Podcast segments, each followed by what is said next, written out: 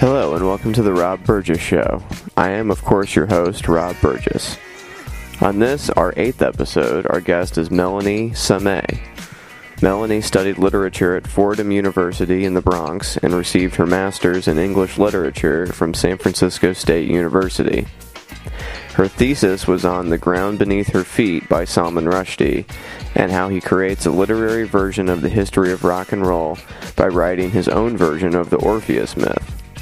Other favorite authors are Irvine Welsh, Vladimir Nabokov, Anne Rice, Bret Easton Ellis, Chimamanda Ngozi Adichie, Arturo Perez-Reverte, J K. Rowling, Charles Bukowski, Zadie Smith, and Chuck Palahniuk.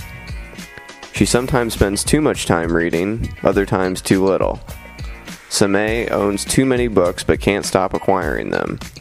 She's forever pro-physical books and anti-e-readers. She has a shy, skinny black boy cat named Hermione. She is a staunch defender of the serial comma. Currently, she works in marketing for the Contemporary Jewish Museum. When she's not reading, she's walking around the city, sitting in parks with friends, and hanging around dark spaces at night listening to loud music. Read more on her blog about books and book nerddom at so i follow julian dot com. Please rate, review, and subscribe to the podcast on iTunes at tinyurl.com forward slash The Rob Burgess Show. Once you're signed into iTunes, hit subscribe. Click the tab on the iTunes page near the top that says Ratings and Reviews. From there, please leave a star rating, hopefully five stars, and click Write a Review to leave a review. Thanks again for the support. You can now also find The Rob Burgess Show on Stitcher at www.stitcher.com forward slash podcast forward slash the dash Rob dash Burgess dash show. Google Play Music at tinyurl.com forward slash the Rob Burgess Show Google Play. Tune in at tinyurl.com forward slash The Rob Burgess Show. Tune in. YouTube at tinyurl.com forward slash The Rob Burgess Show. YouTube. You can now also subscribe directly to the R S S feed at tinyurl.com forward slash The Rob Burgess Show R S S. If you're an Android user and you're still not sure how to listen, you can also visit the website subscribe on android dot com forward slash tinyurl.com forward slash The Rob Burgess Show R S S. And if you have a one-click supported app on your Android device, the app will load automatically. You can find more about me by visiting my website, w w w dot this burgess dot com. The official website for The Rob Burgess Show is w w w dot the rob burgess show dot com. Follow on Twitter at Rob Burgess Show. Like the page on Facebook at The Rob Burgess Show. Follow on SoundCloud at soundcloud.com forward slash the dash Rob dash Burgess dash show. The email for the show is the Rob Burgess Show at gmail dot com. And now, on to the show.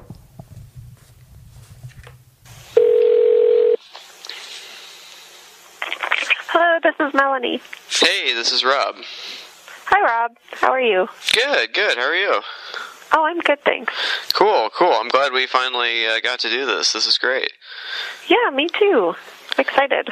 Yeah, yeah, me too, for sure. Um, I'm a little bit intimidated um, because I know that you're a very smart person and that you read a lot, and I like to fancy myself a smart person that reads a lot, but I think you, you really are a smart person that reads a lot, so I'm always uh, intimidated in, in people like you's presence, you know what I mean? So.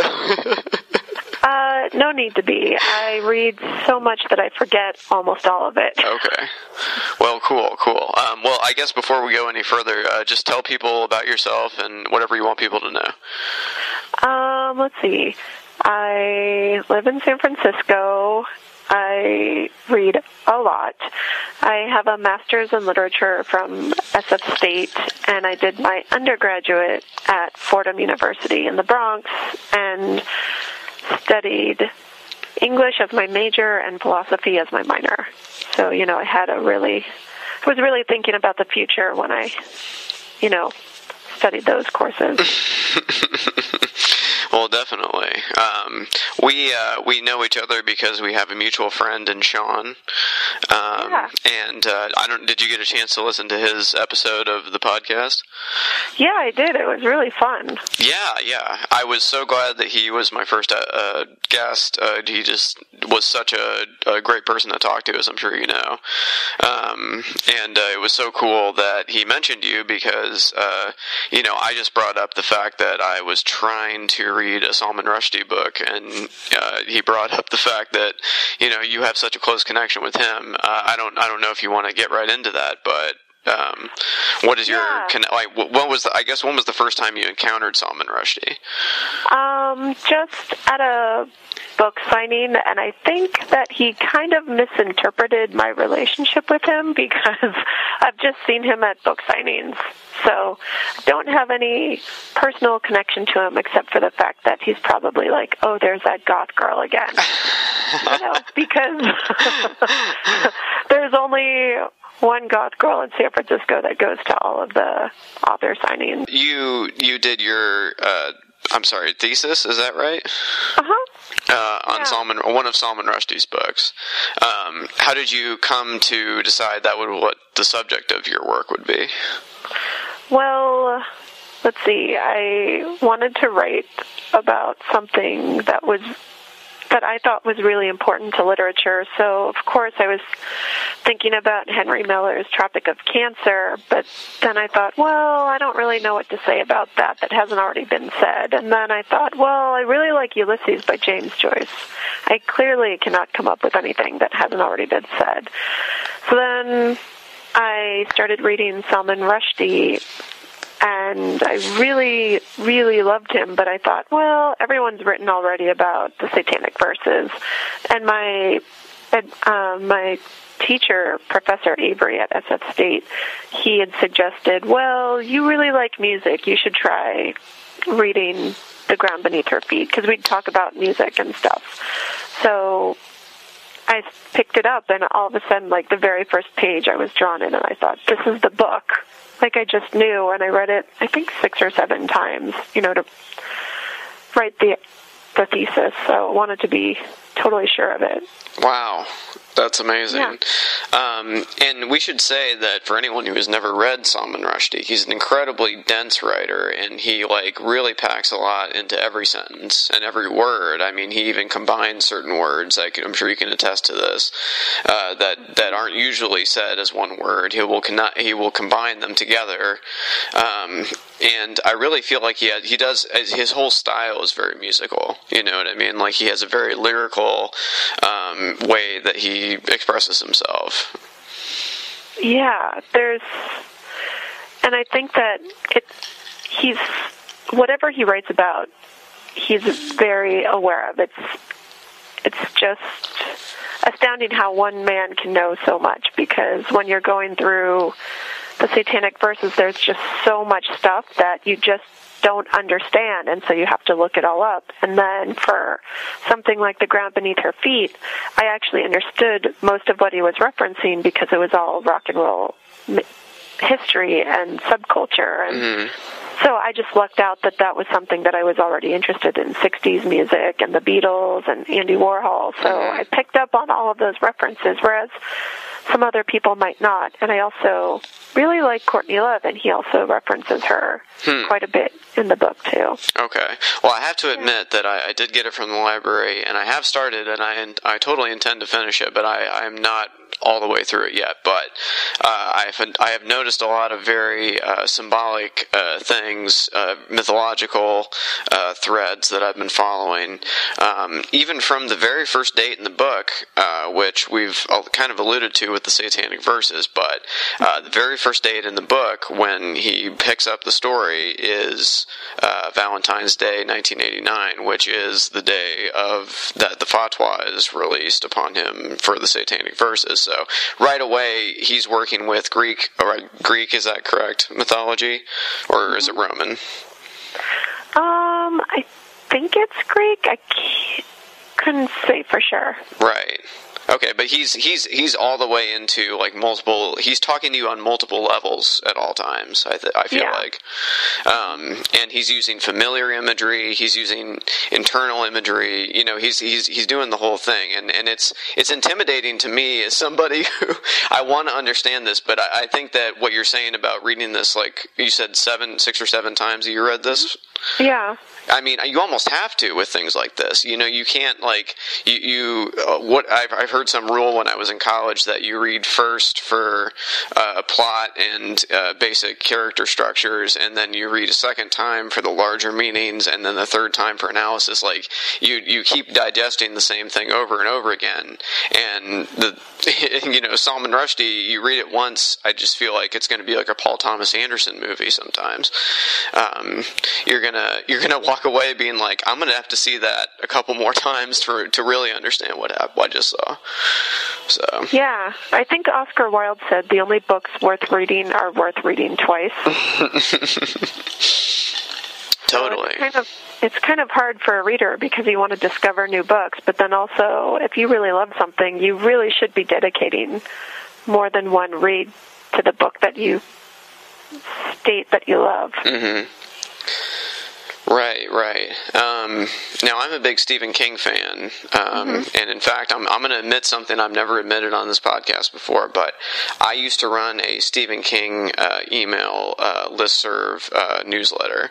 Um, oh. Yeah, okay. So that, there's my nerd credentials on the on the, on the table right there. But, um, but yeah, but uh, he has a lot of internal, and if you've ever read Stephen King, he has a lot of internal uh, characters that appear in different books, um, you know. You know, Pennywise the Clown, I believe, pops up a few places. Uh, Randall Flagg from the the Stand, of course, you know, appears in the Dark Tower and other places. Um, so he has these like internal mythologies, but like he has also larger mythologies. Now, um, you've read more Salman Rushdie than I have, obviously. Mm-hmm. So, um, does he have uh, themes or characters or ideas that he carries from book to book? I'm, I'm, I got to imagine that he does. Yeah, he doesn't really have characters. Um, well, his two children's books are connected, mm-hmm. um, but I've read them so long ago that I I can't quite say how. I think it's um, there's two there's two siblings in the first book, mm-hmm. and then in the second book, the younger sibling is the primary narrator, whereas in the first book, the older sibling was the primary narrator. I think that's how it was connected, because he wrote the first book for his son when his son turned, I think, fifteen, and then he had another son later on in life, and then his other son was like, hey, it's about time for my book to come out, isn't it?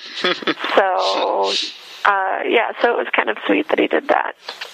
Yeah, that's, that's but, cool. Uh, I think mostly for him, a lot of it is just trying to find your identity and the outsider, and also, you know, like just people moving from one country to another and trying to kind of redefine themselves or find or define themselves where they they move. So. Mm-hmm. Yeah, um, I've read some. I've not read a lot of other uh, Indian literature, um, mm-hmm. but I did notice that uh, you know right away they really get into they Salman Rushdie gets into um, uh, you know his like the the character's backstory as far as family and their several generations back. Um, I, I, is that a common Uh, Indian uh, novel theme to explore? Because I'm thinking maybe the caste system maybe has something to do with that. You know, it's very indicative of where you are to know where the family was. Uh, do you know what I mean? Yeah, um, I'm not quite sure because I've only read a few Indian authors. Just yeah, I'm very limited myself, so I can't really say for sure. And um, I'm trying to think the. I'm blanking on his name, but I really love his work. He he's the one that wrote the book that was turned into Slumdog Millionaire, Q and A. Mm. Vic something. But I can cheat and look it up on the computer if you want. Yeah, I'm looking it up now. It's okay. Really but it was, um, that book was really good. Um, oh, good. Okay, I haven't read that. Uh, oh, why can't I? Of course, Q and A means it's like such a strange thing to call a book. So, mm-hmm. Let's see, Slumdog Millionaire. Uh, Simon Bo- Beaufoy? Um, or no, that's the that's the movie. That's, yeah. Um, trying to find it. Uh, Vikas Swarup. Yeah, that's it. He's really great too. Mm. Um, but I don't remember that there was too much history mm. in that because okay. well, in in that sort of situation, the character really had no history because right. he was. Um, He didn't have parents, so right.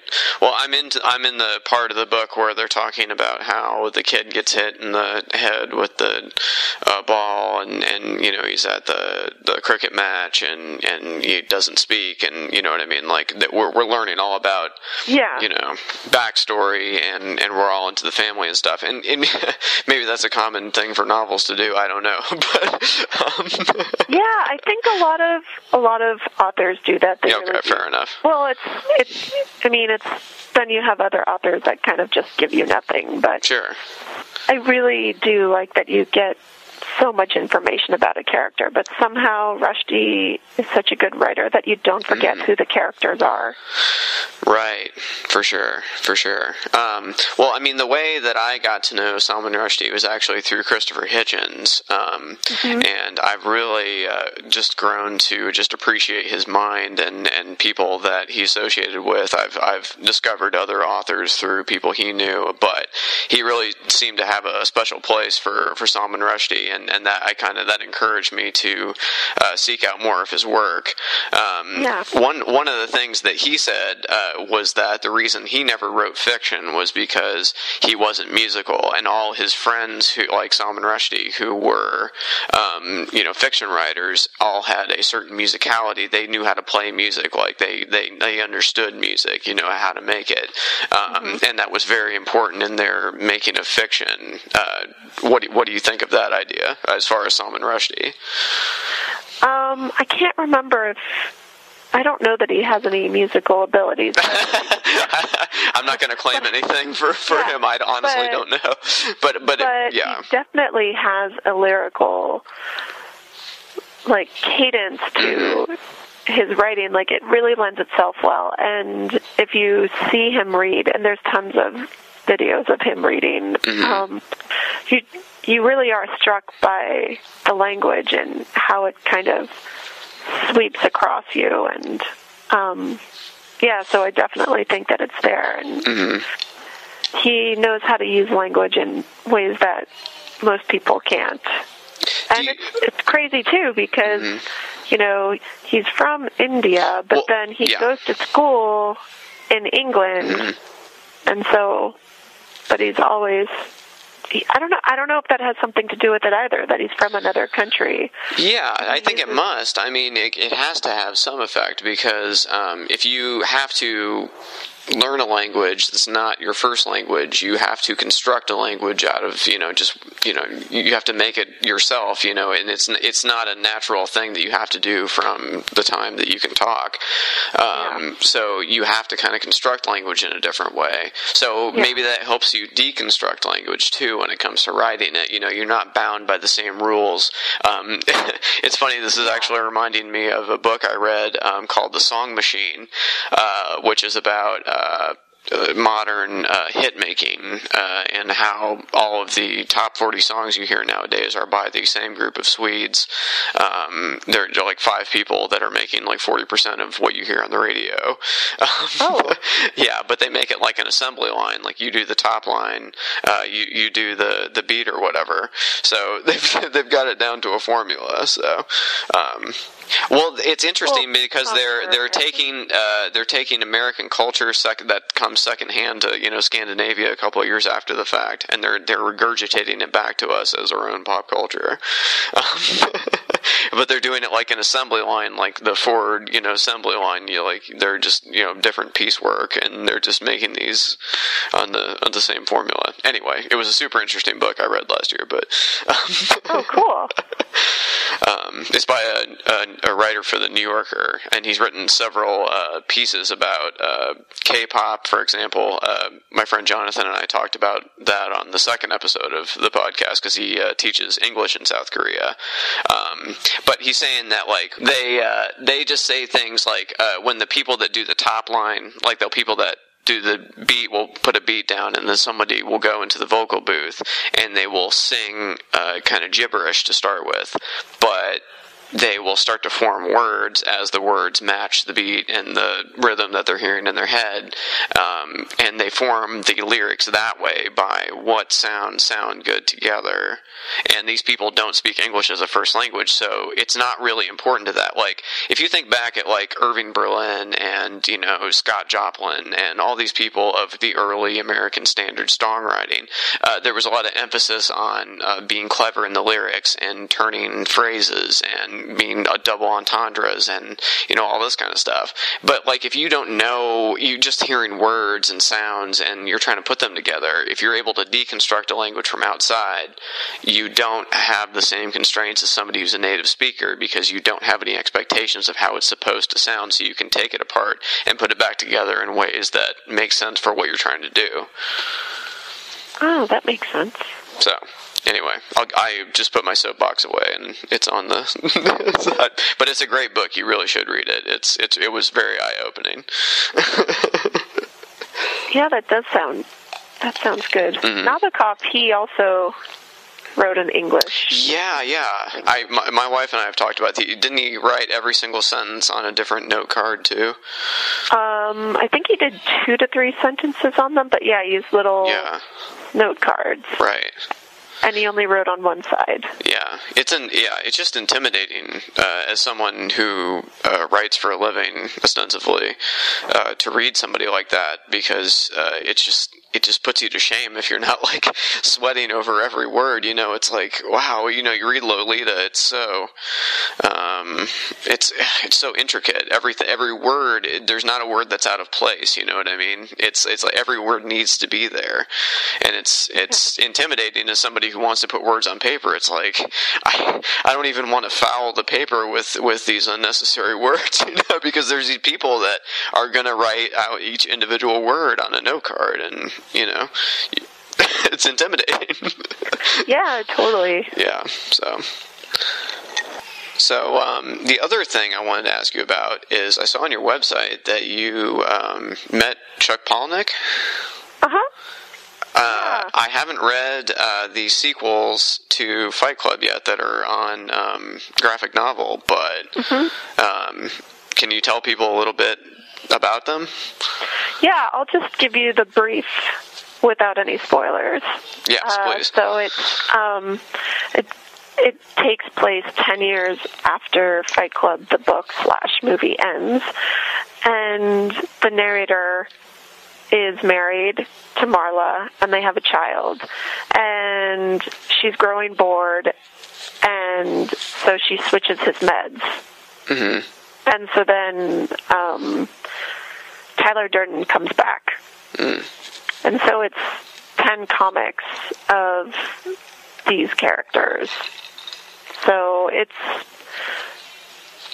I, I actually... read I haven't really read comic books except for when I was much younger, and I didn't quite understand that they came in order or anything. I would just read them because I'd buy them at, you know, garage sales or flea markets. Right. But but then I got older, and I was like, oh, you need to go what every month or week. This is just too much because I read too much. It was too much of a commitment. But because one of my favorite authors was releasing this story, and I thought, oh wow, he's doing it by comic, so I started going to the comic book store, and I really liked that whole that whole like um what's it called it's just I'm trying to think of what the word is, I can't remember, but anyhow, you just really enjoy this feeling of, like, you have to go to the comic book store and you have to buy this comic, and then do you read one at a time or do you read them in batches? I don't know. Everyone's different. So, you know, when you pick up a comic now, half of them are ads. Mm. So what you're holding isn't really genuine because mm-hmm. half of it you can take out. Mm-hmm. So, but anyhow, it's really good, and I really, really recommend it. Cool, cool. Well, uh, I'm a huge Chuck Palahniuk fan. Um, I think uh, I, I'm just trying to think of his first few books. Uh, we have, uh, of course, Fight Club, and then um, oh, what was the serial killer uh, women one? Um, Invisible Models. Monsters. Thank you. Yes, yes. The, I love that book. Um, I love Survivor. Um, I thought Haunted was just great. Um, yeah. That was so cool how he brought all his uh, characters together in one place. That's so fun. Um, I enjoyed that. Did you? Did you hear about how he, how many people were getting sick at the yes. I love that. I love it. And I almost got sick the first time I read that story. I actually was okay. Like, I don't, I guess I have like a really high tolerance, and I was fine. Uh-huh. But then I read him, I read, I listened to him read it. Mm. And it's not other people, it's him, because he's written it so he knows exactly where to pause. He's an intense like guy. Really I've, I've heard, I, I think I heard Haunted where he read it, and it was, wow, it was intense. Like, he's, That's he's an intense... That's when I started getting sick. And I knew what was happening, but it was just the way he read it. I'm like, oh. Wow. Not that I ever did the thing that they describe in the story, but I had uh-huh. a pool at home, and I understand, I felt the suction that can happen, you know, at one of those things. Yeah. So I get that feeling. It's like I never did that thing that they're describing, of course. Yeah. But, but I get that, you know, it was a very tactile thing. I was like, oh, oh, no, no, no, no, no, no, no, no. Like, just thinking of it, just, yeah, it's too much. Yeah, and I think, well, um, I've seen him speak a lot, and he always says that what he finds the most interesting and most scary are the stories that could possibly happen, not like oh, some yeah, crazy totally. zombie mummy thing, but oh, all those stories yeah. seem like they could happen. I know. You know? Yeah, it's and terrible. he, he says that, and it's funny because he's... he has such dark stories that people actually confess things to him. Mm. Like, mm-hmm. they just quietly tell him, like he said that one time some girl came up to him, I think it was at Comic-Con, and said that her her family, she lived with her mom and dad, and they had a dog, and her parent, and the dog was getting old and starting to pee places or whatever, you know. And so the dog... Um, So anyhow, but it was just this, like, dog wandering around. So she brought her her boyfriend over while her parents were out, and they had sex on her parents' bed. Mm. But then her parents came home early, and they freaked out, and they got off the bed. But um, I don't know if the girl had her period or what, but then there was some, you know, there was some stains on the, mm-hmm. on the bed, so she's hiding in the closet or down the hallway. The parents come in and are like, shit, and then they... And they they leave, and she has no idea, but the parents took the dog to be put to sleep. Mm. And it was all because of her having sex on her parents' bed, because oh. they thought the mess was by the dog. So it's like weird stories like that. Like, and this girl was like, I've never told anyone this before. Mm-hmm. And so then, of course, he tells, you know, people on book tour. But it's just... people do that to him. Mm-hmm. And he says that he does take a lot of his stuff from things that, he've heard, that he's heard or people have confessed or things mm-hmm. he's read. I mean, he studied journalism, so it makes sense. That it's totally. Yeah. So they feel like they are journalism. Well, I mean, he had a book of uh, journalism, right? Uh, Stranger Than Fiction, right? Wasn't that his book of uh, yeah. nonfiction? Uh-huh. Um, yeah, and also he had that uh, book about Portland, right? Right. That's the one book I haven't read. Oh, uh, yeah, that's a good one. That's fun. That um, I have friends who live in Portland. I really want to go. I mean, not just because of that book, but also because of that book. Yeah, I, I it's definitely on my list of, for sure, to read. Definitely. It's a good one. Um, but uh, let's see. The last couple I haven't actually read. Um, I didn't finish uh, Pygmy. Uh, I didn't... I, my, my wife finished... Um, uh, what was the one? It was uh, a person's name. Uh, it was a, about... Okay, I'm going to look it up. But um, it wasn't... I didn't really care for Diary. It wasn't my favorite. Oh, yeah. Um, I liked Rant. Yeah, that was the sorry, that was the one I was trying to think of that I thought was someone's yeah. name. But um, yeah, I heard that was a good one. Um, I didn't finish Hell. Oh yeah. Uh, I don't know. I just haven't been able to like really get into the last couple, but um. Oh yeah, there's a really disturbing scene. What was was it in Hell or the ne- the one after it? Um. Oh wait! Oh, are you, it's Damned that you're thinking of. Right? Oh, I'm sorry. Yeah, it's not. Oh, that's okay. There, there's no book on it. I know. But um, then there's this other one that came after it. Um, Doomed. That was the one where. Doomed. What was that one? Um, it follows the same girl, but she's now on Earth as a ghost. Oh. I missed that one. Huh. Yeah, that one is really good, too. And it's just crazy because I, when he's writing, it just seems natural, mm-hmm. not like he's trying to shock you. Yeah, right. Whereas I I picked up some book. I can't remember what it was called, but I only got maybe fifteen pages in, and I felt like I was reading something written by, like, a fifteen-year-old kid who was trying to shock you. You know, and I was just like, I don't... I'd, I mean, I'm not shocked easily, and what he was writing wasn't shocking, but I mm-hmm. felt like he was just just trying everything to get your attention and to piss you off, and I was like, I don't really think this is what I want to read. There's way too many other books out there. Sure. So, you know... I usually read a book all the way through. I hardly ever don't finish them just hmm. because it frustrates me to not finish them. Okay, well, fair enough, yeah. Um, I can't say the same, but uh, I, I'm overly ambitious in how many books I start is my problem. So, do you start multiple books at the same time? Oh, God, yes.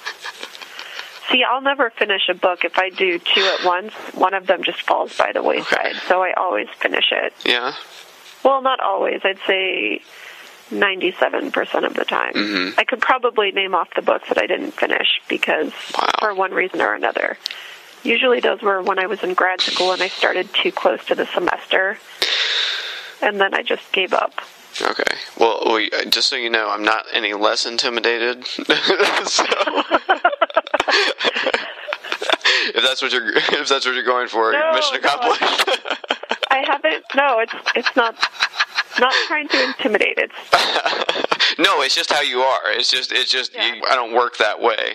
So you know, sadly, you know, it seems like you, you, you concentrate and finish more things uh, in general. I'm sure. So, but uh, I don't know about in general. I spend too much time reading, but you know. Well, you know, it's a it's a good way to spend your time. Uh, I don't regret any time I've ever spent reading for sure. Um, yeah. Now, did you read uh, the Invisible Monsters remix? Yes, I did. What happened uh, different than the original story? Um, I can't... I'd read Invisible Monsters so long ago, I don't remember too much... too many different... I mean, I can't really compare them, but it was... It was pretty cool. I mean, you know, he did all these weird things, like you had to hold the book up to a mirror to read one chapter. Hmm. The chapter was like three pages, or um, he in, he inserted personal bits of his life, which were really cool. Mm-hmm. Um, just really strange stories that, you know, just, you know, if you read them, you if he if he wrote them in the story, they'd seem pretty false because it was just the coincidences were too strange. But he was like, no, this actually happened to me in real life. So, mm-hmm. yeah, I really, um, I really can't compare the two, sadly. Mm. I just thought of another Chuck Palahniuk book I love, uh, Lullaby. Oh, yeah, that one was good, too. Yeah, that was a good one. Um, what did you think of Choke, and what did you think of the movie of Choke? I didn't see the movie Choke. Oh. It's got Sam um, Rockwell in it, if you like Sam Rockwell. Who's Sam Rockwell? Uh, he was in uh, Hitchhiker's Guide to the Galaxy. He was in... Um, uh, the George Clooney movie about the game show host slash, slash assassin. Um, oh. He was he was in uh, Moon. He was in Moon. Oh, all movies I have not seen. Okay, it's okay. This is not helping. um. Anyway, but um, what did you think of the novel of Choke? Oh, I liked it. I thought it was a really good idea, and I thought that it was so accurate. People want to save people, and mm-hmm. people want to be responsible for other people. Mm-hmm. They may not admit it, but I think that it's very true. Yeah, definitely. It definitely felt very uh, realistic in uh, the problem he was diagnosing. You know what I mean? Like, yeah.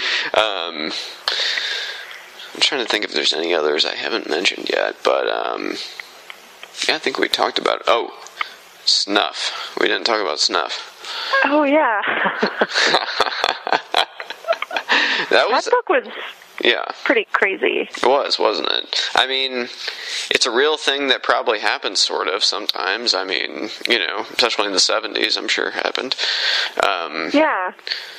So, you know, I mean, that's, like you said, I mean, that's the thing that makes his stories horrific is that they're, they touch reality a little bit, you know what I mean? They, they kind of trigger something in your brain that says, this is something I should actually be scared of, you know? Yeah, but I really, I can't remember the character's name, but I remember being happy with the way that Palahniuk created her because I thought she was strong and I thought that she was in control. Mm-hmm. And I never, because I never, I never thought that it was putting her down. It was just like, this is a crazy, messed up story, you know, but it, it didn't feel like it had to do that. I felt like it was messed up, not because of porn. It was because of, you know, that other plot line. Sure. So, absolutely. You know, so that's what I also appreciated about it, that I thought that it was a tasteful book in that sense. I mean, yes, it gets graphic and stuff, but I don't think that was, you know, that's problematic. It's just because sometimes I think that sex workers are kind of poo-pooed quite a bit mm-hmm. and looked down upon, especially in literature, and it's like frustrating to me because I don't really see that there's anything wrong with it. So definitely, you know, I was just worried about her safety because it was going for a record of some sort. Uh, you know, yeah. I mean, so. no, I, I that part was like, but I but I did feel like it was very respectful about her. Oh, for sure, definitely. She's like, this is what I want to do. I want to break this record, mm-hmm. and you know. Yeah, it was, and it's weird because sometimes I think when I'm reading a book, uh, you can kind of tell when there's violence going to happen, there's this foreboding feeling. And although there was a foreboding feeling of like, wow, that's a lot of sex for one woman to have, it never felt violent or sketchy. Right. It was just like, this is her decision, mm-hmm. and while that is not a decision I would personally make. Um, Although if you're going to make the decision, you may as well make the record-breaking decision, I say. You know, if you're going to go for it, go all the way. You know what I mean? So totally. Exactly. So, you know, it was... Yeah, it was just really well written, I thought. Yeah, for sure. Yeah, I did enjoy that one. That was good. Um, and I think the one of the strengths of Chuck Palahniuk is he really commits to a certain aesthetic and a certain idea. Um, and I really think the thing that separates him from other people is that he kind of throws his hat out there and he just he just goes for it, you know? Um, yeah. Whereas other people kind of hold themselves back. He, he really doesn't hold himself back.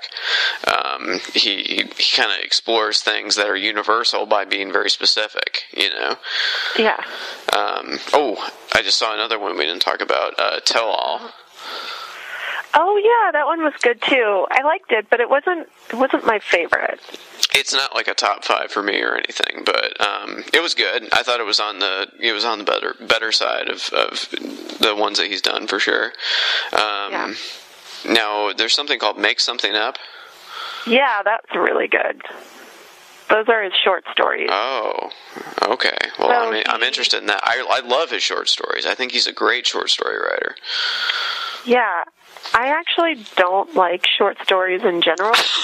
Oh! Yeah. Really? Just, yeah, because Why? I feel like it's, it's not enough time for me to care about the character. So if someone dies, I don't care. If someone gets raped, oh well, doesn't matter. So, like, but, how do I care? But you don't appreciate that they let you fill a little bit of it in for yourself? No. No. It doesn't, you don't. I, mean, I, I, I totally, I, okay, so I totally respect short stories. I get that they're, like, I get that there's a special art to them because you're compacting everything. But for me, I generally just don't like them because mm. I'd rather commit myself to characters for a long-term period. Wow. But I really like his, and I really like Irvine Welsh's short stories, too, so that it could be problematic. It could just be that I only like to read short stories by authors I like. But then I read this book that everyone really liked. I think was it called Tales from the Goon Squad?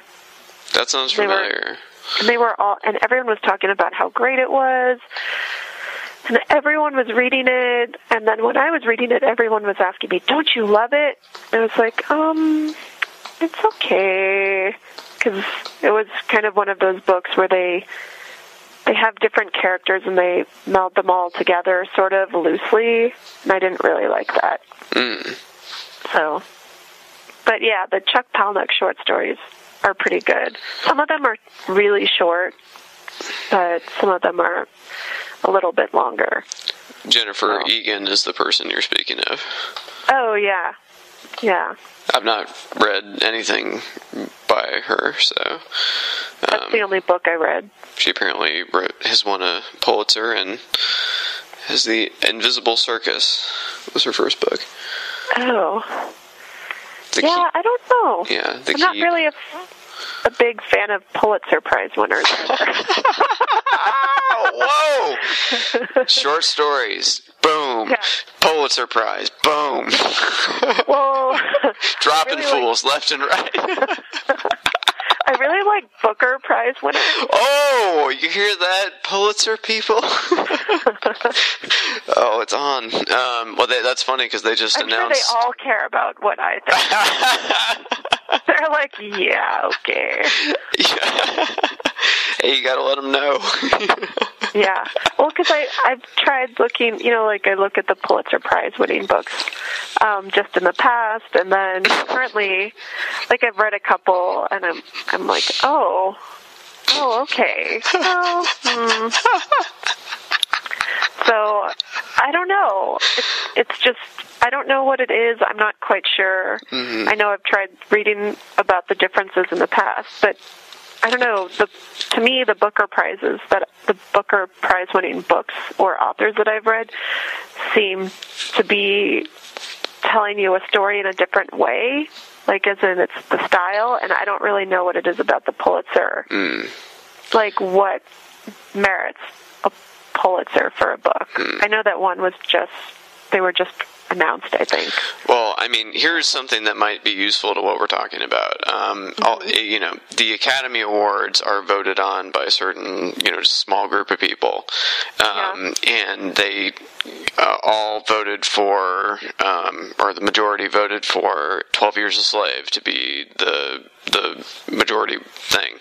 And most of the people that voted on it admitted that they had not seen it, but it just seemed like the right thing to do. I haven't seen wow. that movie yet, but I don't know if it's the best movie or not, but it's just like, it seems like they were just trying to send a message by saying that, and it's just like, it seems like we should say this. So do you think that the Pulitzers are also like, there are trends and people just try to be like, I think this is what people think we should say, and, you know, it's like, this is, this is what we're, you know, going to put forward as like, you know, we want to send a message that this is the thing we say.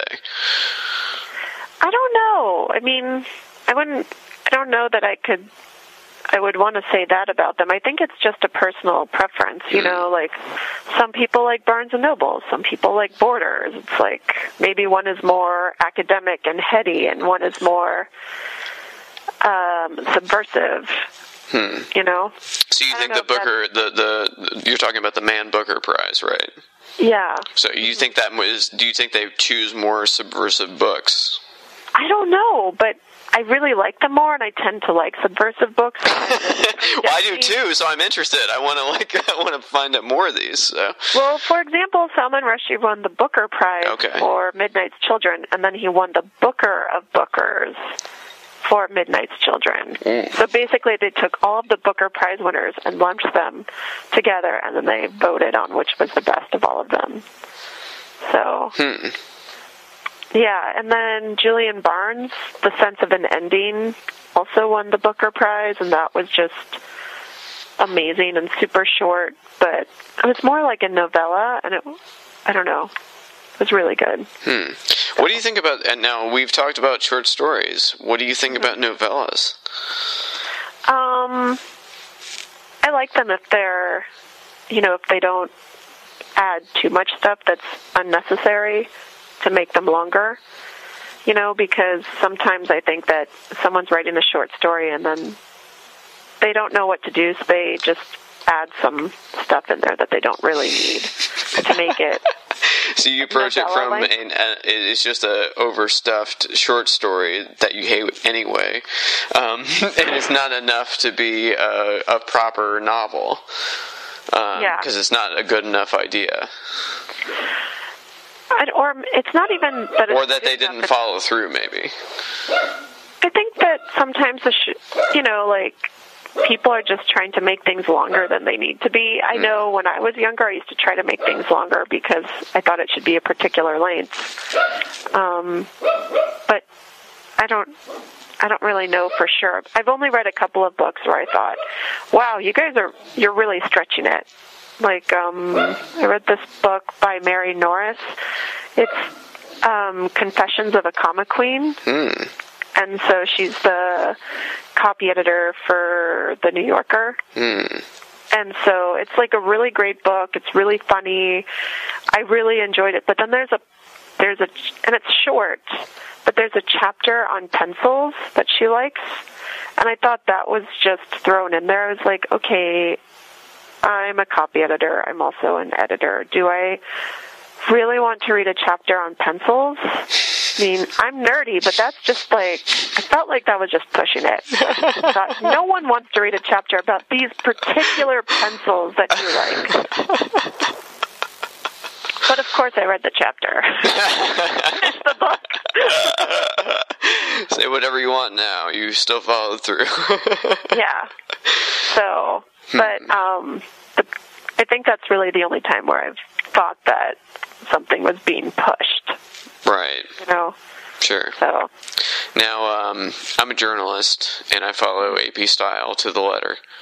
Um, I think I read somewhere that you are in favor, uh, or, uh, I'm sorry, uh, the Oxford comma. You want to explain what yeah. the Oxford comma is? Yes. So when you have three items that you're listing okay. um, that are just a grouping or a pairing, or three together, uh, you put a comma in between each of them. So you'd say apples, comma, bananas, comma, and oranges. Whereas a lot of people, some people don't think that the Oxford comma is necessary, and so they just say apples, comma, bananas, and oranges. So in my mind, and in many, in all Oxford comma people's minds, all the defenders say that you're pairing those two together. So you're pairing bananas and oranges when really they're not supposed to be. Mm-hmm. So sometimes you can say, like, you know, this book is dedicated to my parents, comma, Ayn Rand and God. So you're saying that Ayn Rand and God are your parents. So okay. So, so that's just an example. And I... All right. Um, besides the fact that separately, besides what I'm about to say, I think it's over-punctuation to do what you're talking about, and that mm-hmm. I'm smart enough to figure out that I'm not actually going to include the last two things together. Um, I, I am a slave to A P style by profession. Um, I don't have a choice. Um, whatever the Associated Press says is the style, and I'm sure this is true wherever someone, you know, publishes. You know, but if you're a member of A P and you wish to remem- remain a member of A P, you you follow A P style, and um, A P style says that there is no such thing as an Oxford comma. Well, I do you, do you think I'm doing it wrong? Uh, yes. A P but wrong. Do you think I'm doing it wrong for the wrong reasons? Do you think I should rebel? No, because those are the rules. Because the thing is, is so I I helped create a style guide for the mm-hmm. museum that I work at, and I'm very proud of it because we didn't have one. Because when I came in, there were all sorts of things that were very confusing. Like, you know, there was no sense of order. Like, some people used a serial comma, mm-hmm. some people didn't. So in this place, luckily, the the director of marketing that was here, um, when we created the style guide, we talked about it, and we both agreed on using the serial comma. But, you know, if I worked somewhere else that didn't want to use it and the style was already established, then I would adhere to the rules because that's part of working at an institution or within a community. Is right, but but they do respond to outside pressure because I, in the time that I've been a professional journalist, I have seen changes, uh, you know, mostly in technology areas. But mm-hmm. um, website used to be two words with the W capital. Um, yeah. You know, and since then it's turned into one word, word with no capitals. You know, and internet, um, you know, it, it may, depending on what day of the week it is, it might be a capital I or not. Um, but, you know, they consider that a proper noun sometimes, you know, and that's just them not knowing, you know, they're, they're learning things too. They're taking new information in. So, yeah, I think almost, they almost need to see too many bad examples of Oxford commas not working out, because the second Second they change it, guess what? I'll I'll change it too, because we used to use uh, state abbreviations after um, you know uh, Phoenix, Arizona. It wasn't Phoenix, Arizona. It was Phoenix, unless it was in a date line or a cut line. Um, it was Phoenix A R I Z dot, you know, or it was, you know, Boston M A S S dot, you know, it wouldn't, wasn't uh-huh. Massachusetts, you know, but, but now they've changed that, so I, so I don't do that anymore. Um, so anyway, I, everyone else who isn't like an editor or, or a, or a word nerd has, has like gone to sleep listening to this right no, now. No, they're having the best time. They're like, this is the most exciting conversation I've ever had. I didn't know people cared so much about commas. It's it's a, a major point of discussion. We talk about it all the time in the newsroom. It's it's yeah yeah. I mean, if you can't write properly, then why would anyone bother reading your mm-hmm. story, even if it is, you know, an interesting or important story? If you can't write well, if you can't, you know, represent the American version of the English language. Nice qualifier, I... B T W. Well, because, you know, perhaps Americans have lazy... And I have adopted it as well because I don't want to come across as a pretentious ass. Uh, sure, you have to moderate yourself. I have to moderate myself all the time. Well, Nabokov's name is Nabokov. But if I say it like that... Oh! Oh, oh my God. People are going to be like, who the hell is she? So, yeah, I think we all make concessions because, you know, that's what happens. Like, wow. You know, we've dropped a lot of spelling. You know, like catalog used to be C A T A L O G U E. Mm-hmm. Yeah. But we dropped off the G U E. I mean, the U E. Mm-hmm. So, I mean, sure. And it's, and it's also interesting, too, because, you know, there's the, you know, America broke off from England, so why should we do everything the way they did it? Mm-hmm. Because shouldn't we have just stayed associated with them if we wanted everything to be identical?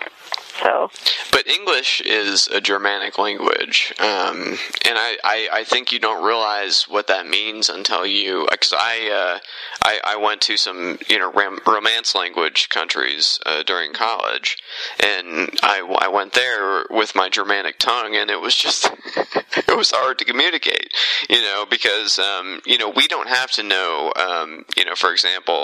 Like uh or uh, you know, at the end of a word, you know, mm-hmm. we don't have to we don't have to know inflection as part of language, you know, as much. You know, it's still part of it, but it's it's still kind of a mealy mouth way to talk. So uh, English is just a weird language all around. Yeah. Um, it's it's uh, I mean, you know. How would you how would you describe? Because I, I actually talked to uh, Swedish people uh, on my last podcast uh, for three hours uh, because uh, they have a phone number that you can call and you talk to a random Swede, um, and it's and it's amazing because they all speak more than one language. Um, And they, all, you know, they speak they speak English. You know, we have to, you know, kind of go slow some areas. But, you know, I couldn't speak another language. You know, like yeah. If someone called me at, at all. So, and everyone could, and it was amazing. And one of the people I talked to was like, "Yeah, we all we all speak more than one language, man." You know? Basically, I think every country does, except for America. Yeah, we just know one, our, our one legs language. It's like...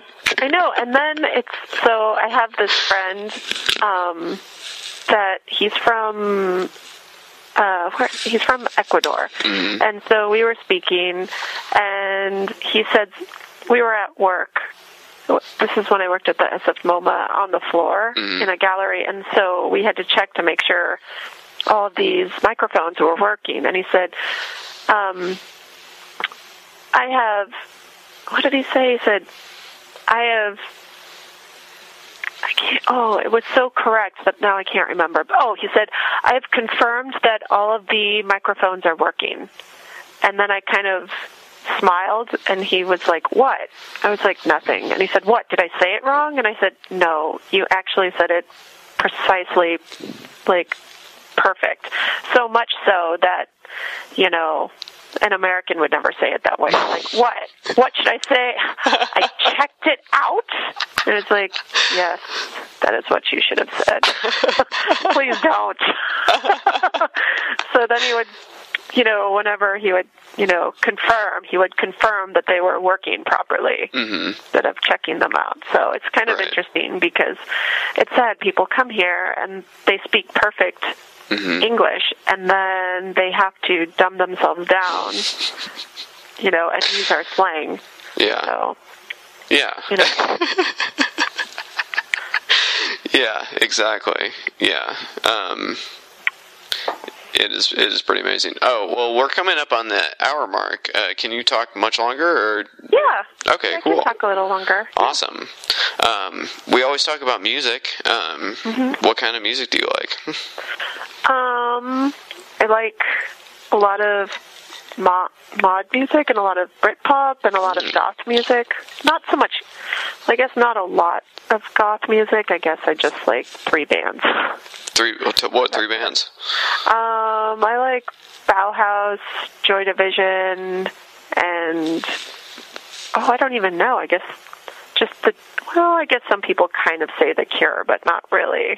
Mm. Um, but I like those, like, weird offshoots, you know, like all those bands that are basically super mm-hmm. influenced by Joy Division, like She Wants Revenge and Interpol. Mm-hmm. So that's cool. You know. Um, there's a really good documentary you should see about Factory Records. um, that uh, does that. They did all the um, Joy Division and um, what is the band that was after Joy Division with three of the four New members? Order? Yes, thank you. Um, all the um, records that they put out are numbered. It's all Factory Records. Um, it's like number fifty-six, number, you know, they just like number them. Um, but it's it's a really good documentary about uh, cool. just the whole music scene in that area of the country and how there was like one Sex Pistols show that like set off an entire, uh, you know, uh, genre of music basically. Um, yeah. So, yeah.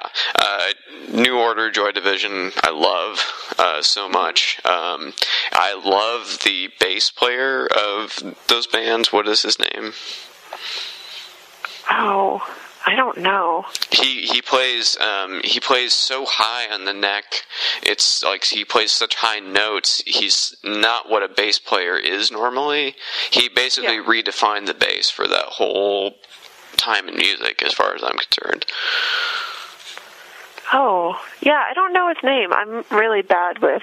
But I'm just thinking of, like, Love Will Tear Us Apart. Yeah. Like, that bass line is iconic. Like, that... That whole, like, what, yeah, it's just, it's just amazing. Um, but he said the reason that he did that was because the bass amp he had uh, wouldn't uh, produce the lower sounds very well. So to be heard at all, he had to play high up on the neck and almost play it like a regular guitar. Oh. So I thought that was kind of cool. That is. Um... But yeah, that's that's that's cool. I, I like I like all that kind of stuff. Um, yeah. I like uh, there's a, there's a really good uh, live version of uh, Blue Monday um, that I uh, that was recorded at the B B C. That's really good. Mm-hmm. You should check out. I think I probably have heard it, but I'll have to look for it. Yeah. I, I'm not so into New Order anymore, hmm. just because I used to be a club kid, and New Order kind of fits every music mold, because since they're related to Joy Division, they'll be played at goth clubs. Hmm. Because they're eighties, they're played at eighties clubs. Because they're British, they're played at Britpop clubs. Hmm. And then people that are desperate, Sean actually told me this about the beats per minute, that their beats per minute, I don't know what Sean was saying, but remember, he's a D J, so he was trying to teach me about beats per minute. I'm sure he probably had this conversation with me at one point. And he was just like, blah, blah, blah, the beats per minute of Joy Div- or of New Order just fit perfectly, so if you're ever desperate, if your song, if the song you ever had queued up wasn't going to work, that's the D J's go-to song, because you can always... Uh, you know, sync it up. And I was like, oh, okay, great, thanks. uh, I'm glad. If I'm ever in that yeah. situation, I'll remember that. Yeah, just always, always use New Order, and then you will avoid a train wreck. Yeah, exactly. Yeah. To land a plane, you you grab the throttle and you push down, and if you're ever in a sticky situation as a D J. Yes, exactly. Then you can thank Sean for that. Yeah, exactly. I, I often do thank Sean for various pieces of random knowledge that I know. For yeah. sure, for sure. Um, well, that's cool. Uh, sorry, what did you, what else did you say besides those three bands? You um, said something else. I like uh, I like mod music and Britpop. Oh, oh, yes, I, I had something on that. Like, what yeah. Britpop bands do you like? Um, Pulp is my favorite. Mm. Uh, I really, I was a latecomer to the Smiths and. Mm. And Morrissey, I kind of held off against for them for so long, and then one day I actually listened to the lyrics, and I thought, oh my God, the man's a genius. Mm-hmm. So, um, and I really like Kula Shaker. Mm. I don't know if you ever listened to Kula oh, Shaker. Oh, I special ordered that from Amazon. I got Did it. Did you? Yeah. Oh, yeah. Do you have the new one? No, no, I don't have the new one. I have the, the old new one. one.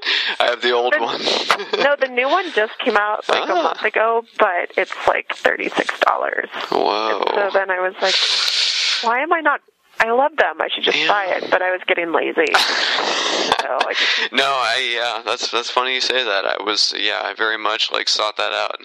That was that was definitely a find for me. I was like, yeah, I'm gonna get that one. Do you know about The Mother? No. You don't know? So Crispy and Mills is has a famous mother. Hmm. Haley Mills. Oh. Haley Mills from The Parent Trap. Oh, okay. And from Pollyanna, huh. from all those old Disney movies. Right. So that's his mom. Mm. So um, I think I was a big fan of The Parent Trap as a young child, so wow. I was pretty shocked to find out that that was his mom. I had no idea. I don't know why. I guess it's not that big of a deal, but... To me, I was like, well, it's whoa. A big deal to me. I've never heard that before. That's crazy. Yeah, so, you know... But anyhow, so I think those are those are like the main ones. I listen okay. to a lot of other ones, but not any like as obsessively. Mm. Did you listen to Pulp? I listened to Oasis. I listened to Blur, um, very much so. Um, I. Uh, I'm afraid I was probably a little too late for most of the early stuff, but I like the Stone Roses. Um, oh, yeah, they're good. Yeah, for sure. Um, I like... And Oasis, too. I missed that one. Yeah, that, I'm I'm probably, like... I'm in, I'm just in the generation where that was, like, ubiquitous, and I just couldn't get away from it, so... It wasn't even really a choice whether I uh, liked Wonderwall or not. I was a victim of my time. And I think everyone has, like, these strong feelings towards Wonderwall. Like, oh, this so defines this precise moment in my life. Stop, you're killing me. It was everyone's song. You know, like, it was, like, my best friends and my song in college. And then I moved out to San Francisco, and then it was my friend's song, my my best friends in San Francisco and my song, you know. It's, it's amazing how we're all the individual snowflakes in our own ways. Yeah, exactly. Yeah, no, I was I was right there for that, for sure. I was I was caught in the Wonderwall. I couldn't get out if I wanted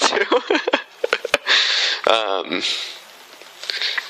Do you like the Beatles or the Rolling Stones better? Oh, you're killing me. I know. That's the question no one wants to ask because it's kind of annoying, but it's okay, also kind of all right, fun. all right. If I have to say, I'm Rolling Stones. But um, it's so, you know, I started to appreciate things like Baby You're a Rich Man, you know, I, you know rock and roll music, you know. Uh, you know, I, I started to appreciate things that I had previously, you know, poo-pooed about the Beatles. Now I can I can yeah. put the Beatles into context and I can understand them, but I think just for my soul, I, I yeah, Rolling Stones, I have to, you know, I can't not. Yeah. But they were created, well, with the anti-Beatles fans in mm-hmm. mind. Sure, I know. I understand that. But they were just, I really like the Rolling Stones, too. I do. I like the Beatles better. Okay, fair I enough. I feel like they were... They you have were a very popular opinion. I know. Do I? I feel like... Well, I guess, yes, I think in the general population, yes, but I feel like in my group of friends uh-huh. or in my circle... The places that I go, everyone likes the Rolling Stones better. Yeah, I know. I, it's a it's it's it's a fun thing to say. It feels good. It's like yeah. It's like yeah. You know, I don't. I'm not. I'm not like everybody else. You don't know me. Exactly. As you listen to Wonderwall. Anyway. Um, but yeah, yeah, for sure. I mean, you can't deny it. I mean, you can try to deny it. You, you know, you're making a statement by denying it. Yeah, exactly. But it's something you you have to you have to recognize at a certain point that you're measuring yourself against it, and it's like, why am I measuring myself against it? You know, because it's yeah. the thing. You know, so you should just stop denying it. You know, yeah. It's like just settle in for the Beatles. Exactly. Um, but I like the Rolling Stones because they challenge you, you know? They're like, you know, there's a little bit of an edge, you know? Like, like I don't know what's going to happen, you know? Yeah. Well, I feel like the Beatles were like that too, though. Yeah, that's true. You know, I can't totally John deny it. John used to yell "fuck you" to all of his fans. What's that? He was like, he used to yell Who did? profanities to his fans Who while did? he was playing live. John Lennon. Because when no he was in the Beatles, or when he was solo? Uh-huh. When he was in the Beatles. Really? They were really. They were the ones that um, uh, their producer was really, or their manager, Brian Epstein, was really trying to like corral them because hmm. they were. They were the ones that were, like, always getting into trouble, and they were the ones from the bad families, mm-hmm. and then the Rolling Stones were, like, all from good families and really well-behaved up mm-hmm. until a point. And so they were the ones that were always just, you know, getting into trouble and angry and, mm-hmm. you know. But who knows? Then the Rolling Stones definitely lived up to their reputation. Yeah, they for sure. It. So, but, yeah. I read a lot on them for my thesis, so it's just... Um, Who, the Rolling Stones or the Beatles? Uh, the Beatles, but then I read one book on the Rolling Stones. What then, book did you read on the Rolling Stones? Um, was it the Authorized... I, thought, I can't remember what it was called, like maybe mm. the Authorized Biography or mm. something. Um, it was a long time ago, and actually that was one book I didn't finish reading because I was like, oh, I don't need it. Because I was trying to figure out what uh, Salman Rushdie was basing the characters on, or who, and I was like, oh, yeah, it's definitely John Lennon. It's, it's not Keith Richards or Mick Jagger. Okay, fair enough. Um, there's a really good uh, Beatles book you should read called uh, You Never Give Me Your Money, um, and it's about the acrimonious uh, financial split-up of the Beatles. Oh, my and, God, uh, I that I want to read that. That's oh, it's so good. It's basically about the idealism of Apple Records and what it was going to be, and there were going to be, like, inventions and whatnot. And then, like, it was like Yoko Ono, like, in court, you know, and people, like, cheating on their wives. It was just crazy. Oh. So it's it's a, it's a good book. I liked it a lot. But um, yeah, that's a good one.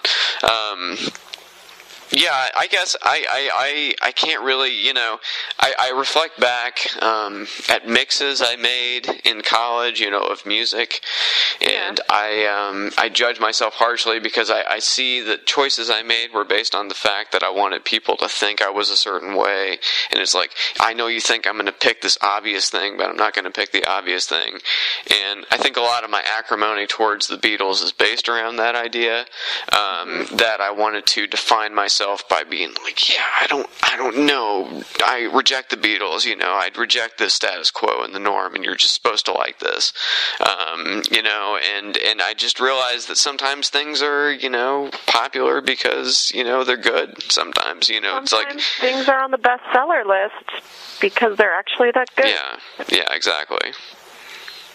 And you but can't just you can't just reject that out of hand and just try to define yourself and be anti, you know, fill in the blank, you know, because it's the thing. Yeah, people do that with poor Dan Brown. I want to hear your defense of Dan Brown. I want to hear this. He's a really good writer. I want to hear I mean, it. He... I've read his, whenever I read his books, I get very, I get physically caught up in them in the sense where sometimes my heart starts to race, and I have to put the book down because my heart is thumping so hard because he builds up scenes so well. And I understand that, like, those stories, you know, the, what was it, the Da Vinci Code, actually, that story had already existed before that yeah. thesis, but it doesn't matter. He told it better. That's mm-hmm. the part. People forget that's the part about fiction and literature, is that it's all in the telling of the story, because all stories are basically already mm-hmm. told. It's just, how do you tell them? Yeah, so. That's true. That's good. That's a, that's a good lesson to learn, for sure. Um, what do you think about the fact of him leaving every chapter on a cliffhanger? Oh, well, you know, that's classic. They, that's the thing. So if you... He didn't make like, that up, right? You're right. No, like, um, so if you think about it, like... I just, I've been rereading, or not rereading, reading all those books that you probably should read if you like, you know, if you're, if you're calling yourself a big reader. So I've been reading, like, um, I read Alexander Dumas' um, The Three Musketeers, mm. and then I forget, there were a couple of other books like of that, you know, like all all those bestsellers back then, they were they were published in like a serial form, like in magazines, so you had to buy them the next week. That's why they were created that way. Mm. So, it, you know, I just think it's just true to what fiction was, and now all of these books that were just kind of created for a magazine, to sell a magazine, there's like these chapters are put together in a book and they're called literature. So mm. I don't know that I would go so far as to call Dan Brown literature, but um, you know. You can't be on the back of the book yet, by the way.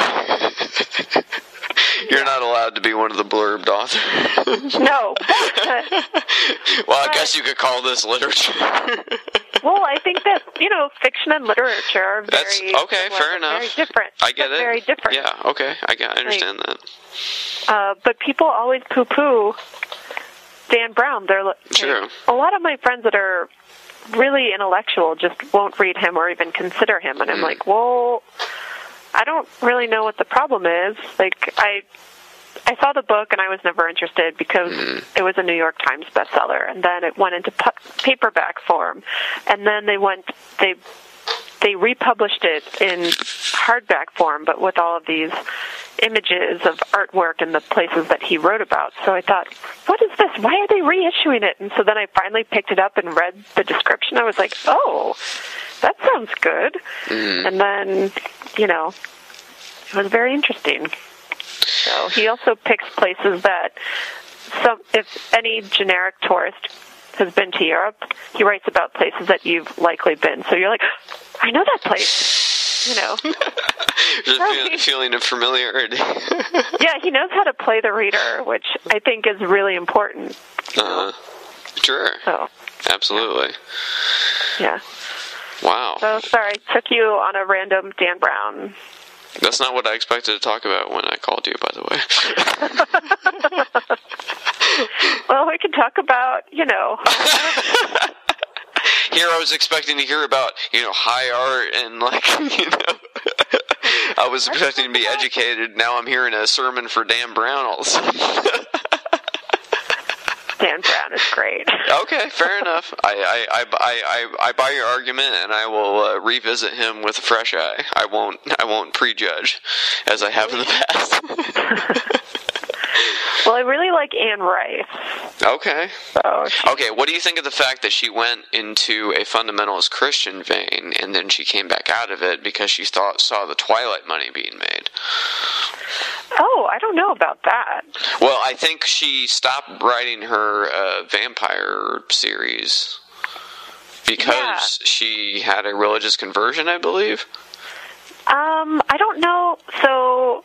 So I kind of know a lot about her. All right. So she, um, just because I'm obsessive, and mm-hmm. also, you know, I've been goth for quite a while, so I've been reading her for a long time. So she was always Catholic, and she was super Catholic, but not super Catholic as in anti-gays or anything like that. She's believes in marriage equality, but for, she grew up, she like went to ch- Catholic church all the time when mm. she was little, and then um, and then her daughter died at five years old mm. of leukemia, and then that's when she wrote Interview with the Vampire and created the Five-Year-Old Vampire, mm. and then years later um, she had well then she had another son who's actually gay, and then she has um she had a husband who recently died, and when her husband died, that's when she like kind of got a little bit weird, and she wrote that Catholic book, mm-hmm. the book about her Catholic religion. I don't know. And then I haven't read that, but I will eventually read it just because I I really like her and mm-hmm. I'm interested. And then um, then she went back, and I think I don't know. It's weird because I think sometimes authors are tired of the characters and that they're just tired of everyone wanting the same thing, but then they go away for a while and they're like, well, actually I do kind of miss these characters. Mm-hmm. And so she did these, this wolf trip. She started this wolf series, which is pretty good. so, but she wrote some other books that weren't so good. Like, she wrote two books about Christ. I guess one of them is made into a movie, but I don't think I'll see that. Mm. Um, I mean, I'm reading here that she uh, wanted to distance herself from Christianity in general, and she wanted to say that she was still devoted to Christ, but not Christianity as a religion, basically. Ah, interesting. So, you know, whatever that means. But, I mean, she apparently, I've not read any, really, Anne Rice, but I've seen Interview with a Vampire. Um, yeah. And it was a very homoerotic movie, as I remember. Um, she said that she is, what did she say? She's a gay man trapped in a woman's body. Suddenly it all makes sense. Yeah. I was like, oh, and those are like the, and that was like, I read her books when I was twelve years old, and uh-huh. I was like, oh my goodness, like, I was learning all sorts of stuff. I'm like, queer people exist? What is this? I didn't know that was possible. That's interesting.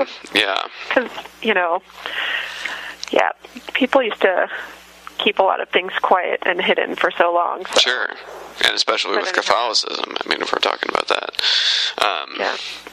For sure, but um, okay. Well, that's interesting about her. I didn't, I didn't realize that she's had such a complicated uh, relationship uh, with that. Mm-hmm. Um, yeah, but I mean, I guess you know that always kind of. It's interesting when you find that out because Salman Rushdie also has mm. had that too, where he indeed was, he was born Muslim, but then sure. he decided that he was.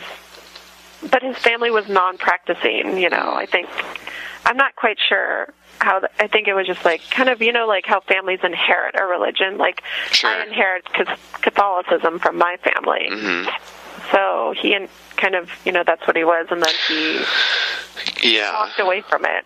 Yeah, I, I always get weirded out when people don't see that, how much, um, you know, where you're born and who you're born to um, influences that part of you. It's like, yeah, you are this, but, you know, what choice did you have? What, what other options were you given where you were? And who are you, who were your parents and, you know, who were the people around them? So, yeah. For sure. Um, now, what did you think about the uh, the fatwa and, and as far as like his you know his safety? He's had several translators killed. Um, you know, so he's been in real danger uh, for the things he's written. And really, the only thing uh, that makes him a target is the fact that he was brought up in the faith and then he left it. Um, it wasn't. It was that was the thing that made him a target. Is that, you know, he, he was in this thing and then he left it, you know. Well, and also, you know, they were pretty pretty upset by his language, by his story, too, hmm. by the Satanic Verses. They were... But what what specifically about the story for, for people that don't know the story? Like, what was it specifically so, that set them off? So there's these verses that supposedly used to be um, included in the Quran, I believe, mm-hmm. and then they were... They were since removed later on saying, oh, those those didn't exist. But then um, basically, I think in a nutshell, Rushdie is saying, everyone's saying that the Quran is directly, you know, from the word, is directly the word of God. What if, or Muhammad, what if it's not? What if someone else can sneak something in there? You know, maybe it's not exactly... the word, the exact precise word. Because I thought that when I was younger, because I went to a fundamentalist Christian school, and, you know, we're reading the Bible, and supposedly this is directly the word of God. And then, um, and then later on I find out, oh, because you're really young. I mean, I went to this fundamentalist school when I was in the second grade, so you don't quite understand different languages and different cultures, different countries so well. So to me, this was directly the word of God. And then they're like, well, actually, it's translated. Well, I didn't understand what translation was, that words can change, that they're not precise.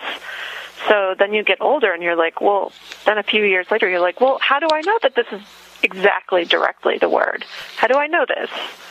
So, mm-hmm. um, so I think that's basically, you know, that's just like it in a nutshell that he said that. But yeah, he's, He's um, had a lot of people associated with the book be killed or, you know, really harassed um, and injured. And people have definitely died in relation to the selling and publishing of the book. Mm-hmm. And they really, like, did not want the book to go into paperback form because, you know, the life of a book is hardback and then paperback. And then if it's in paperback, then it can really be taught in schools and, you know, bought more easily and more readily. So they were really fighting that paperback. Mm-hmm. And that's kind of when some people, one of the, I think, publishers was killed. So, mm-hmm. But he says that he's he says he's safe now. He doesn't go anywhere with any guards or mm-hmm. anything like that. But he still gets um, something sent to him every February fourteenth mm-hmm. to remind him. And right. technically, the um, the sentence on him is still out there. Yeah, I actually wrote a column about uh, this year, February fourteenth. I wrote a column about it because the uh, bounty had actually increased um, again, and it was near four million dollars. Um, but it was like a conglomerated, like they were putting their monies together in a pool um, for it. So it's still happening, you know, it's still out there. You, he may not travel with a, with a, you know, entourage or whatever. Um, yeah. But it's still still out there, and um, yeah. you know, I just think as someone who, anyone who respects free speech and free expression has to support him, you know, in any way, um, just yeah. for the simple fact that, you know, if that's the basic thing, you know, if if we don't respect that, then nothing else can happen. You know, we just have to be able to say things, you know. Um, so I just I feel very strongly about. He he is just one of uh, one of my heroes for that, you know, just for the yeah. fact that he puts his life on the line. He doesn't. He's never backed down from it, you know. No. Um. And, and that's that's something to be admired as well, because if you back down from it, it's you know, it's not just you that's going to suffer. It's it's everyone, you know, because then that opens the door for everyone else to be like, well, I don't like this either, you know. And so let's yeah. intimidate this person, you know. So he's holding fast for a lot of other people that don't have have to. So I appreciate that about him. But especially he's just a writer. It's not like he didn't ask for this. Like he, he just out. wrote a book. All he did was write a book. Yeah. You know? So So yeah, definite strength in a writer. For sure. Yeah. I mean, it's it's gotta it's gotta feel. Uh, you know, I can't imagine how it must feel to be under that kind of scrutiny all the time. Um, but um, anyway, uh, everyone should read Salman Rushdie. that's my. That's yeah, my... they should. He's a great book. He's a great writer. And yeah, for sure. Tons of books, and he's also really, really funny. Uh huh. Oh, he's hilarious. Yeah, absolutely. I think people don't realize that. They think Salman Rushdie, he must be totally serious and boring, mm-hmm. but he's so funny, and his stories are so interesting, and it, there's this magical realism also that I think... Yeah, we didn't even get to that yet. Yeah, totally. I mean, I the the first time I started reading him, I was like, I don't understand what's happening. There were just so many things that I didn't finish it the first time, and then I read it again when I was in grad school, because I was just so confused. I was like, but... But how is this happening? Wait, I don't understand, because it's magical realism, and I'd never encountered anything like that before. So, yeah, I just think that everyone should read him and be aware that weird things happen, but he's also super, super, super funny. Like, you laugh out loud mm-hmm. in his books. So... Well, uh, cool. Well, is there anything else uh, you wanted to talk about that I didn't get to? Um, I don't know. I can't really think of anything. Just, yeah, I guess those are all the main writers. Ooh, Irvine Welsh is really good, too. Ooh, yeah, for sure. Um, I love Trainspotting. I don't know much beyond that, but... Um... Yeah, his books are so funny, and... It, he also has that lyrical cadence to his writing as mm. well. Cool. Because he writes in that brogue. Yeah. So right. It's almost like reading another language. But I've read him so much that I can read it now easily, and it all makes sense. But if I try to read it out loud, I kind of stumble over words, because it's like, mm-hmm. be like, you can, and it's like, that's where you know. But it's K E N. So, yeah, But then sometimes if I read him too much, because I love him so much and I kind of want to emulate his language, mm. so then I try to use some of his slang, but then I just, again, just sound like pretentious or stupid. Using slang that's from another country that uh-huh. people can gather what I'm trying to say. Sure, exactly. But, you know. um, it's like Anthony Burgess, for example. Oh, yeah. Yeah, I really like... Well, I've only read... Sure.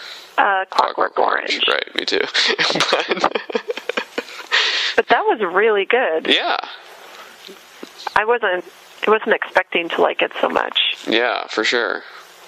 But it's like... But it was, it's the same thing. It's like you get into the groove of the cadence, you know? Yeah, and it's just amazing. Mm-hmm. And... Yeah, I don't know. I really love when authors do that. It's not, I don't think there's too many because it's so hard. It's such a gift. Yeah, yeah. And you really have to be committed to it, too. It's not something you can pick up and put down. You have to be kind of like into the, you know, head nod part of it, you know? Mm-hmm. Yeah, totally. Well, cool. Um, thank you for talking to me. It's been fun. Sure. Yeah, um, thanks for talking to me, too. It was really fun for me. Yeah. Um, is there anything you want to promote before we before we go? Um, well, I do have a blog about books and book nerddom uh-huh. called So I Follow Julian. Um, and I took the title from a book by Bret Easton Ellis called Less Than Zero. Oh, well, have let's just, that? hold on, let's, let's, let's, we don't have to end yet. Um, uh, Rules of Attraction just happens to be one of my favorite books. Oh, um, really? Oh, yeah. Um, American Psycho is amazing. Um, mm-hmm. Glamorama is really good. Um, yeah. Uh, uh, Rules of Attraction is one of my favorite movies. Um, American Psycho is one of my favorite movies. Um, Um, I've seen Less Than Zero. Yeah, that's all you can tell me about it. I've checked it off. The the box has been filled, you know what I mean? So, yeah. But the um, book is really good. Yeah, absolutely. Yeah, for sure. Um, so what do you want to see about uh, Bret Easton Ellis? I mean, just amazing author, right? Yeah, just... Um... One of my friends really liked him a lot, so that's the only reason why I read him. And I really loved him, and I his sense of humor and his style, like I like that. It's so clean and precise, mm-hmm. and it just it's very American, and you know it's. And then, of course, I thought this, but then I realized that I was not the first, obviously. It's like, wow, this really reminds me of The Great Gatsby, you know? Yeah, like, that exactly. whole era. Sure. So it was really fun to realize that, it, you know, that I was just a part of this group mm-hmm. that obviously all, you know, it's, like, interesting when you're like, yes, yeah. I'm not alone in this theory. Everyone else sees it, too. Yeah. So that's the um, biggest feeling I get from him as well. Um, there's one scene in uh, Rules of Attraction that I go back and read and just, it makes me smile every time. It's just, they're at the R E M concert at the end of the book, and, uh, you know, the, uh, Sean Bateman is sitting on the speaker, and he's looking out at these people that are like these preppy people, and they're having these problems, and he's like, the real tragedy is they think that their problems are real, and they have no problems, you know what I mean? It was just, it was, su- it's such a good scene. Oh, oh, there's so many little tiny scenes in that book I love, um, but, uh, but yeah, it's just like these people that really have no problems because they're super rich, and, and every carnal need is met, it's just that they, they, they have it all, and they're still miserable, you know what I mean? You know, it's like, yeah. That's the biggest tragedy, is that yeah, they have everything that people say you should want, and you still feel empty, you know what I mean? I think that's that's that's such a, a feeling that people can be like, yeah, you know, that's that's what I felt when I read, you know, Bret Easton Ellis' work, you know? It's weird, because its books feel so empty. Yeah, exactly. But not... I don't I don't know. It's weird because whenever I read his books, they just make me sad, but they're just so beautiful, mm-hmm. and I like the stories that he tells, but it's just all the language. It's just yeah. so precise. And there's all those lines, like you just said, mm-hmm. you know? And yeah, for sure. Um, but I think in a lot of ways he's a very disappointed idealist, and he wants pe- things to be a very like certain way, and he's very disappointed in the world that it's not that way, you know, and he, he wants to communicate his, his disappointment through that. Um, at least that's, that's the way I perceive it. I would agree with you. I don't mm. think that he, I don't think he enjoys that this is how he perceives the world. No, I don't think he's having fun talking about it that way at all. Yeah, I think, well, because I know that there was a lot of backlash over American Psycho, and I was like, but, but, I don't understand. Like, this this isn't glorifying it. Like, I haven't seen the movie, but, you know... You haven't book. seen the movie of American Psycho? No, I haven't. Oh. Okay, I, I don't mean to be that person, but um, but please see the movie American Psycho. Um, yeah. Uh, I want to hear what you have to say after you see it, because um, it's it's very different than the book, um, but it's it's also good in its own way. I, I really yeah. like it a lot. Yeah, I, I definitely want to watch it, but there's certain movies where I'm like, okay, it's one thing to read about rape, it's another thing to watch it, you know, because you're like, okay, when you're reading something violent, it goes with the story and it yeah. doesn't feel voyeuristic, but then when you're watching it, it somehow seems like it's sensationalizing yeah, it. Not I, that, yeah, I not get that it. They're doing that because that... that violence happened in the book. But well, it's, it's a visual medium. It's telling you what it looked like rather, rather than you being able to create it. Yeah, you know. Exactly. So, but, you know, everyone was so, not everyone, but people complained about all those scenes. And I thought, well, I don't, he, he doesn't seem at any point to be sensationalizing it mm-hmm. in my mind, because I think, if I would have read it when I was younger, I don't know that I could distinguish that. But, you know, the more you read, the more you mature as a reader. Mm-hmm. And, you know, you can see when you can catch those little author nuances where they're putting in the authorial voice. And it wasn't ever like he was like, woohoo, this is, this is what's happening. Yeah. It just seemed like he was condemning him the entire time. I didn't mm-hmm. think that he was happy about it. Yeah. But, um, for sure. Yeah, so, you know, I haven't, yeah, I don't remember um, the rules of attraction so much. I remember really liking it, but Less Than Zero was mm. the first book that I read that I got really attached to. And then I also read, um, what was the horror one? That one scared me. Horror. Uh, was it a more recent book from? No, it was like horror. Something about like some creepy animal toy thing. Mm. I don't know that one. Um, I know the one that he wrote. Lunar um, Eclipse, maybe? Oh, well, Lunar Park? Lunar Park, yeah. Uh, that one. Yeah. Well, but wasn't that where he met characters from his previous books? Yes. In like a semi like dream sequence or something? I don't know. I think so. I have not read it yet. That's what really scared me. Oh. Like, I actually was gonna go to I was gonna go to Cat Club, which is where mm-hmm. um, Sean used to bartend and mm-hmm. our other friends, and I actually had to have someone meet me at the apartment to walk me the two blocks mm-hmm. because I was reading that book and it scared me. Like, I realized that this little creature could not possibly exist, but it had me so fidgety and jumpy, and I was like, well, this is kind of cool that a book has scared me that much, like, you know, to childhood status where you're scared. Mm-hmm. And it was Bret Easton Ellis, and I never would have right. expected that from him. Because mm-hmm. it was, you know, some fictitious, like, monster that he had created. Mm. So. Have you read Imperial Bedrooms? Yes. Is it, is it any good? Uh, yeah, I really, I liked that one too, but mm. um, I think, yeah, it wasn't, I didn't like it nearly as much as Less Than Zero, oh, but well, I did yeah. like it, you know, because he definitely played a lot around mm-hmm. with, um, like, himself, and I think he's in it, and, you know, he's talking about, like, it's like Bret Easton Ellis, the character, Bret mm. Easton Ellis, the author. Mm-hmm. So I do like when authors get meta.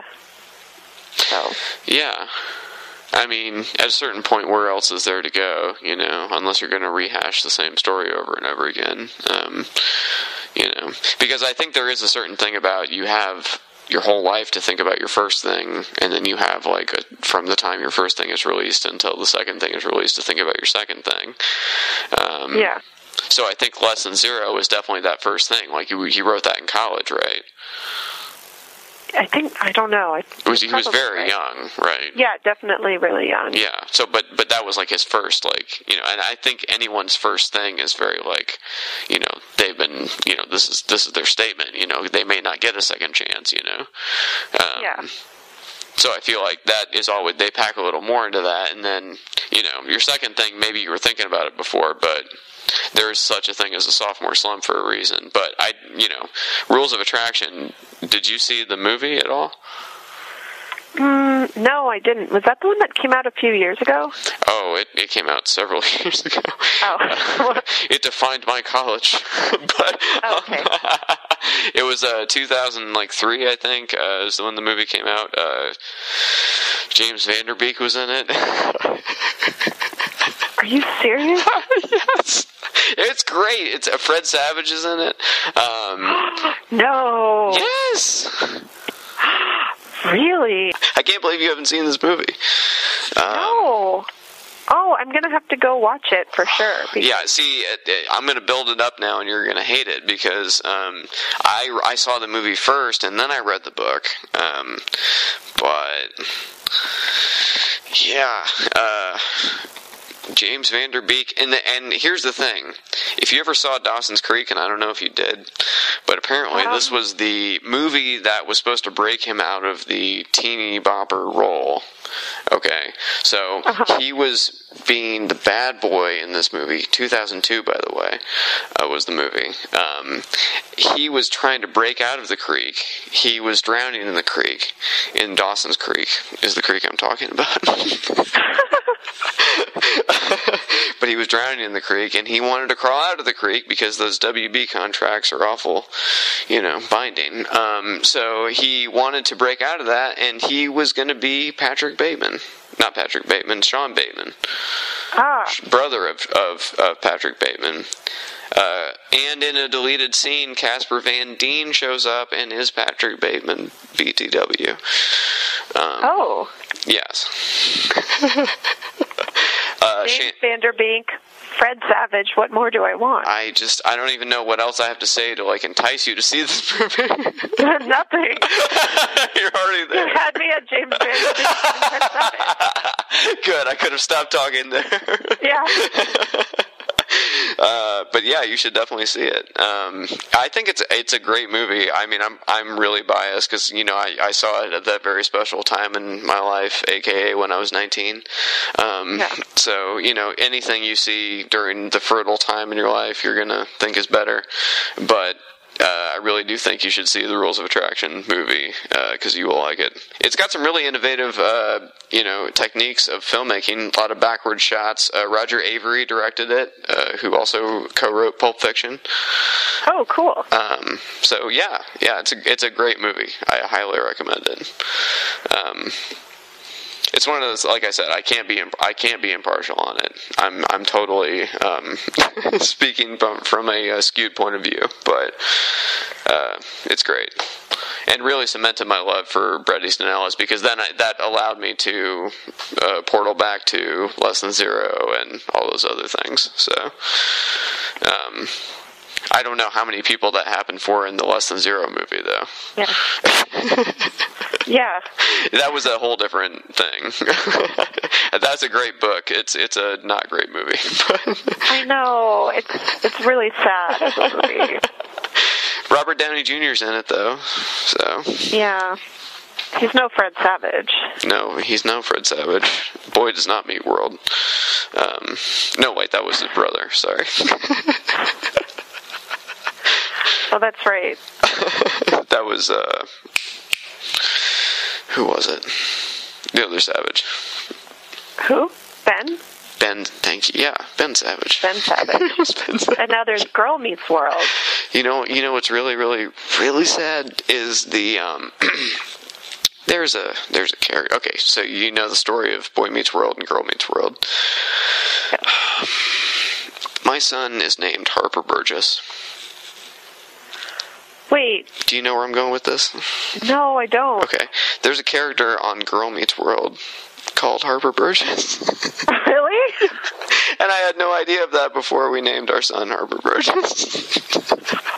Really? Yeah. It's a very unfortunate coincidence. Well, that's kind of really awesome. I hope it is, because it says that's his name.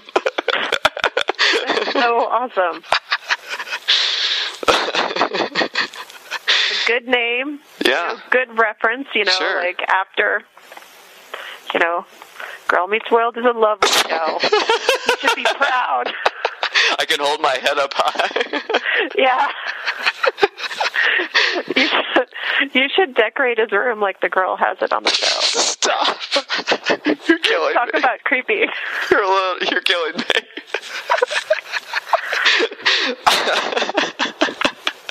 If he has a sibling, you could call call her Topanga. I'm going to have to edit this out before my wife hears this. It's Why? Because she'll think it's a great idea? Yeah, yeah, exactly. I don't want to give her any Topanga ideas. That's a great name. Topanga is a strong female character. You should be lucky to have a daughter. Topanga. Oh wow! If I th- if if my I could go back in time and tell my twelve-year-old uh, myself that we'd still be talking about Topanga as a possible child's name. You're like, no, no one would ever want to. why? Why would you do this? um, yeah, yeah, we could keep it thematic for sure. Yeah. That wouldn't be weird at all. No, ever no, no, exactly. And everyone who gets it would have like a shortness of breath for like five seconds. They'd be like, "Oh, God, how do I react?" They would be just so excited. Exactly. You'd be invited to all the dinner parties. Yeah, absolutely. See Rules of Attraction, report back yeah. to us, please. I will, um, for sure. Thank you for uh, being a guest on the Rob Burgess Show. This is this is great. Well, thanks for having me. This is really fun. Yeah, for sure. Um, great talking books. Yeah. Music, learning about movies, I should say. Is there any final words you want to leave uh, the people with? Um... No, I guess not. Just read more. Okay. Read I can't. More. Yeah. I, I co-sign that. Um, talk to you soon. Okay. Thanks, Thanks a lot. All right. Bye. Good night. Bye.